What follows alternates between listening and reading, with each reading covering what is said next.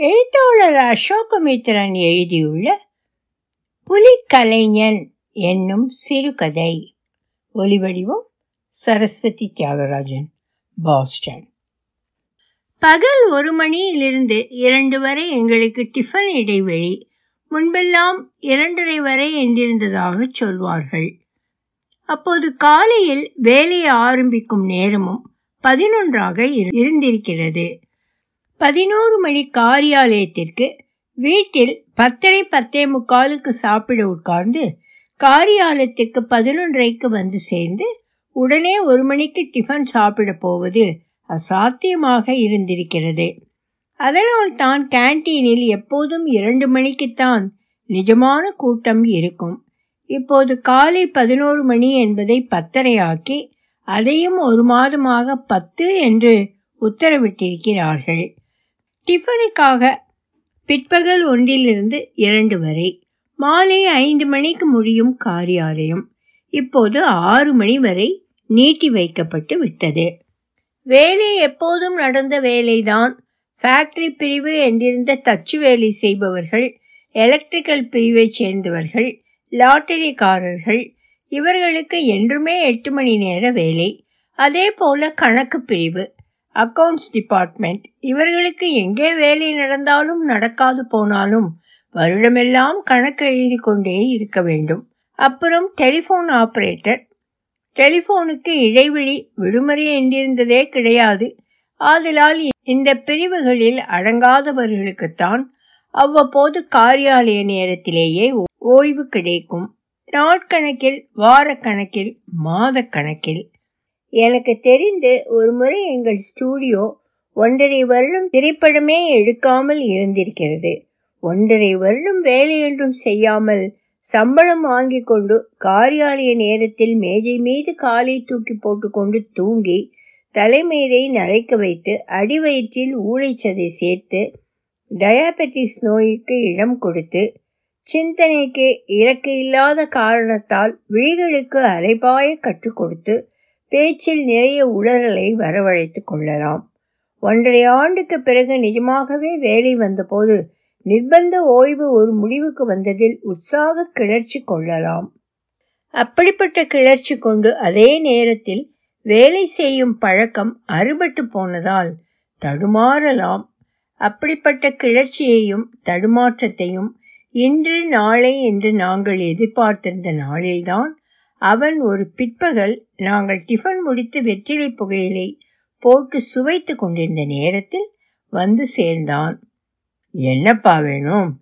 என்று சர்மா கேட்டார் சர்மா ஒரு காலத்தில் ட்ரௌசர் அணிந்தவராகவே தான் காணப்படுவார். போலீஸ் சப் இன்ஸ்பெக்டராக வேலை பார்த்தவர் நாடகம் கதைகள் எழுதி பிரசுரம் செய்து பெயர் வாங்கி எங்கள் ஸ்டூடியோவின் கதை இலாக்காவில் ஒரு புள்ளியாகி விட்டிருந்தார். தங்கமான பழைய நாட்களில் எங்கள் முதலாளி முதலாளியை தன்னுடைய மோட்டார் சைக்கிள் பில்லியனில் ஏற்றிக்கொண்டு வெளிப்புற காட்சிகள் எடுக்கக்கூடிய இடங்களை தேர்ந்தெடுத்திருக்கிறார். இப்போது வேஷ்டி அணிந்து புகையிலை போடுவதில் மிகவும் பழக்கப்பட்டு விட்டார் அவர் எழுந்து நின்றால் கழுத்துக்கு கீழ் இரு தோள்பட்டையும் சச்சதுரமாக இறங்குவதுதான். அவர் ஒரு காலத்தில் தேக பயிற்சியை அமைத்து கொடுத்த உடற்பாங்கு கொண்டவர். என்பதை காண்பித்தது. சிறு அறை சிறிதும் பெரிதுமாக பழங்காலத்து மேஜைகள் மூன்று. பெரிய மேஜை பின்னால் உட்கார்ந்து கொண்டிருந்த சர்மா தான் அந்த அறைக்கு சபாநாயகர் என கொள்ள வேண்டும். நாங்கள் உட்கார்ந்திருந்த நாற்காலிகளை தவிர இன்னும் ஒன்று அதிகப்படியாக இருந்தது. எங்களுடையது எல்லாமே வெவ்வேறு விதமான பழங்கால நாற்காலிகள். அதிகப்படியான நாற்காலியில் ஒரு கால் குட்டை. யார் வந்து அதில் உட்கார்ந்தாலும் ஒரு புறம் சாய்ந்து அதில் உட்கார்ந்தவரை ஒரு கணம் வயிற்றை கலக்கச் செய்யும். வந்தவன் அந்த நாற்காலியின் முதுகுப்புறத்தை பிடித்து கொண்டு நின்றான். என்னப்பா வேணும்? என்று சர்மா கேட்டார். சனிக்கிழமை வீட்டுக்கு வந்தேனுங்க என்று அவன் சொன்னான். சனிக்கிழமை நான் ஊர்லேயே இல்லையே என்று சர்மா சொன்னார். காலையில வந்தேனுங்க நீங்க கூட ஒரு குடைய ரிப்பேர் பண்ணிட்டு இருந்தீங்க. ஓ நீயா? வேலாயுதம் இல்ல? இல்லைங்க. காதர் டக்கர்பாயின் காதர். நீ வந்திருந்தியா? ஆமாங்க. வெள்ளை சொன்னான். ஐயாவை வீட்டில் போய் பாருன்னு. யாரு வெள்ள? வெள்ளங்க. ஏஜென்ட் வெள்ளை. இப்போ சர்மாவுக்கு விளங்குவது போல் இருந்தது. வெள்ளை என்பவன்தான் எங்கள் ஸ்டூடியோவில் பெரிய கூட்டங்களை படம் எடுக்க வேண்டியிருந்தால் நூற்றுக்கணக்கில் ஆண்களையும் பெண்களையும் சேர்த்து கொண்டு வருபவன். கூட்டமாக இருப்பதை தவிர அவர்களிடமிருந்து நடிப்பு ஒன்றும் தேவைப்படாது. நபருக்கு ஒரு நாளைக்கு சாப்பாடு போட்டு இரண்டு ரூபாய் என்று கணக்கு. வெள்ளை ஒரு ரூபாய் வாங்கி கொண்டு விடுவான். இப்போ ஒன்றும் கிரவுண்ட் சீன் எடுக்கலையேப்பா என்று சர்மா சொன்னார். தெரியுங்க உங்களை பார்த்து ஏதாவது ரோல் தருவீங்கன்னு அவர் சொன்னார். யார் சொன்னார்? அதாங்க வெள்ளை சாரு. சர்மா எங்களை பார்த்தார். நாங்கள் இருவரும் அந்த ஆளை பார்த்தோம். குள்ளமாகத்தான் இருந்தான். ஒரு காலத்தில் கட்டுமஸ்தான உடம்பு இருந்திருக்க வேண்டும். இப்போது தோள்பட்டை எலும்பு தெரிய இருந்தான். நன்றாக தூங்கியிருந்த அவனுடைய தாடை மூட்டுக்கள் அவனுடைய கரிய கன்னங்களை அளவுக்கு மீறி ஒட்டி போனதாக காண்பித்தன. வெள்ளை கொண்டு வரும் ஆட்கள் எல்லாரும் அநேகமாக அப்படித்தான் இருப்பார்கள். ராமராஜ்யம் பற்றி படம் எடுத்தால் கூட படத்தில் வரும் பிரஜைகள் தாது வருஷத்து மக்களாகத்தான் இருப்பார்கள். நான் வெள்ளக்கிட்ட சொல்லி அனுப்புறேன் என்று சர்மா சொன்னார். நாங்கள் சாய்ந்து கொண்டோம். பேட்டி முடிந்துவிட்டது அவன் சரிங்க என்றான். பிறகு குரல் சன்னமடைந்து உடனே ஏதாவது பார்த்து கொடுத்தீங்கன்னா கூட தேவலாம் சார் என்றான். ஷூட்டிங் ஒன்றும் இன்னும் ஆரம்பிக்கலையேப்பா. க்ரௌடு சீன் எல்லாம் கடைசியில் தான் எடுப்பாங்க. அதுக்கு இல்லைங்க ஏதாவது ரோல் தாங்க. உனக்கு என்ன ரோல் தர முடியும். அதோ காஸ்டிங் அசிஸ்டண்ட் இருக்காரு. அவர்கிட்ட எல்லா விவரமும் தந்துட்டு போ. நான் தான் காஸ்டிங் அசிஸ்டண்ட் வந்தவர் மாதிரி ஆயிரக்கணக்கான நபர்களின் பெயர் வயது உயரம் முகவரி எல்லாம் குறித்து வைத்திருந்தேன். அந்த குறிப்புகளிலிருந்து தேவைப்படும் போது நான்கு பேருக்கு கடிதம் போட்டால் மூன்று கடிதங்கள் திரும்பி வந்துவிடும். விலாசதார் வீடு மாறி போய்விட்டார். அப்புறம் எல்லாம் வெள்ளைதான். ஆனால் அவன் என் பக்கம் திரும்பவில்லை. இந்த மூவரில் சர்மாதான் மிக முக்கியமானவர் என்று அவன் தீர்மானமாக இருந்தான். நீங்க பார்த்து சொன்னாதாங்க ஏதாவது நடக்கும் என்றான். உனக்கு நீஞ்ச தெரியுமா என்று சர்மா கேட்டார். நீச்சலா என்று அந்த ஆள் திரும்ப கேட்டான். பிறகு கொஞ்சம் கொஞ்சம் தெரியுங்க என்றான். கொஞ்சமெல்லாம் தெரிஞ்சா போராது ஒரு ஆள் மேலேந்து ஆற்றுல பாஞ்சு நீஞ்சி போகிற மாதிரி ஒரு சீன் எடுக்க வேண்டி இருக்கும் அதுக்கு நீ போராது எனக்கு டகர் பாயிண்ட் வருங்க. என் பேரே டக்கர் பாயிண்ட்காரர் தானுங்க. அதென்ன டக்கர் பாட் டக்கர் பாயிட்டுங்க டக்கர் டக்கர் இல்லை. இப்போ எல்லாரும் கவனமாக இருந்தோம். ஒருவருக்கும் புரியவில்லை. அவன் சொன்னான் புலிங்க புலி. புலி பாயிண்ட் ஓ டைகர் ஃபைட்டா டைகர் ஃபைட் நீ புலியோட சண்டை போடுவியா? இல்லைங்க புலி வேஷம் போடுவேங்க.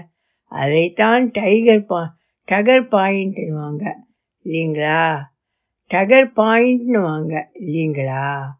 புலி வேஷக்காரனா நீ? புலி வேஷமெல்லாம் சினிமாவுக்கு இருக்கப்பா புலி வேஷமா? சரி சரி. வெளில வரட்டும். ஏதாவது சான்ஸ் இருந்தா கட்டாயம் சொல்லி அனுப்புகிறேன் நான் ரொம்ப நல்லா டகர் ஃபைட் பண்ணுவேங்க. நிஜப்புலி மாதிரியே இருக்கும். நெஜப்புலிக்கு நெஜப்புலியே கொண்டு வந்து விடலாமே. இல்லைங்க நான் செய்யறது அசல் புலி மாதிரியே இருக்கும். இப்போ பார்க்குறீங்களா ஆஹா வேண்டாப்பா வேண்டாம்ப்பா. சும்மா பாருங்க சார் ஐயாவெல்லாம் எங்கே புலியாட்டம் பார்த்துருப்பாங்க?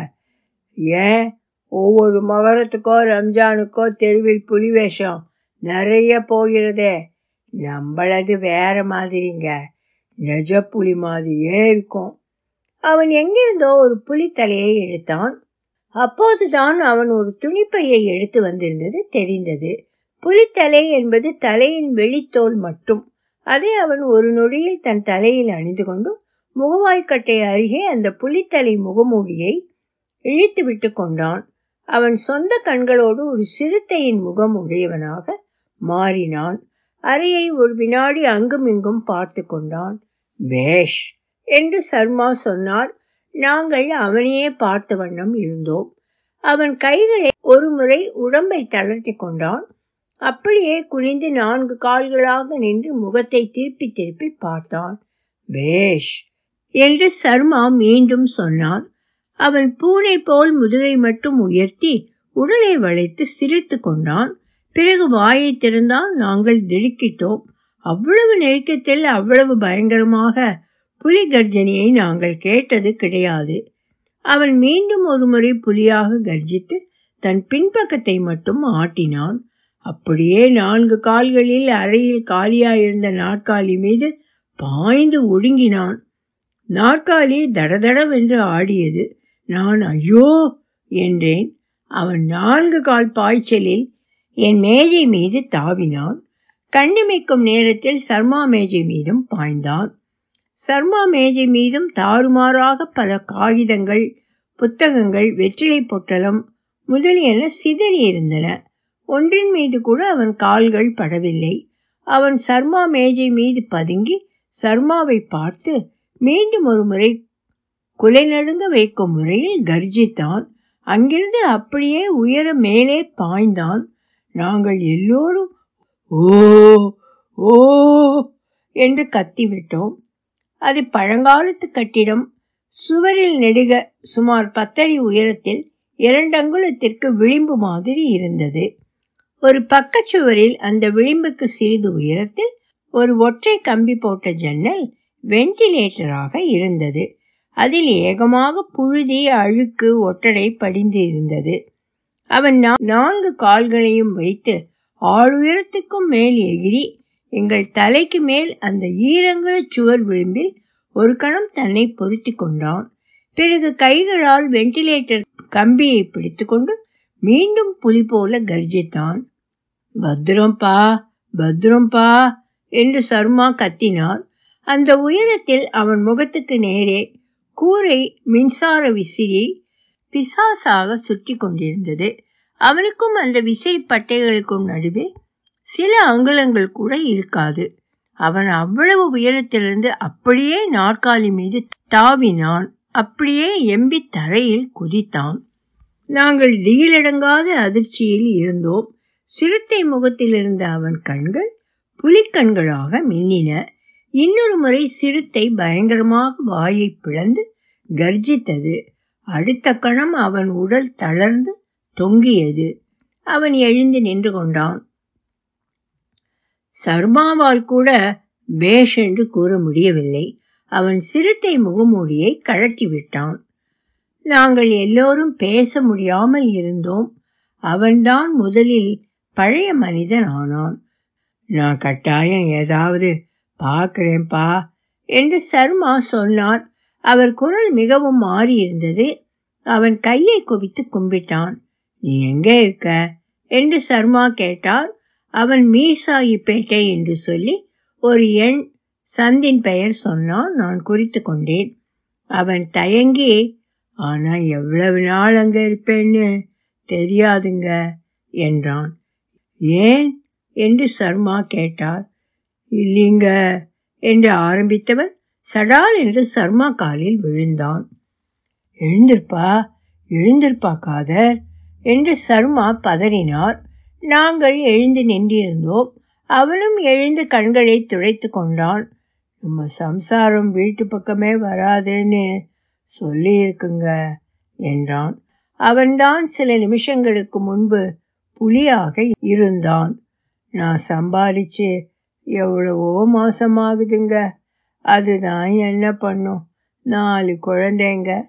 எல்லாம் சின்ன சின்னது. அவன் இப்பொழுது அழுது கொண்டிருந்தான்.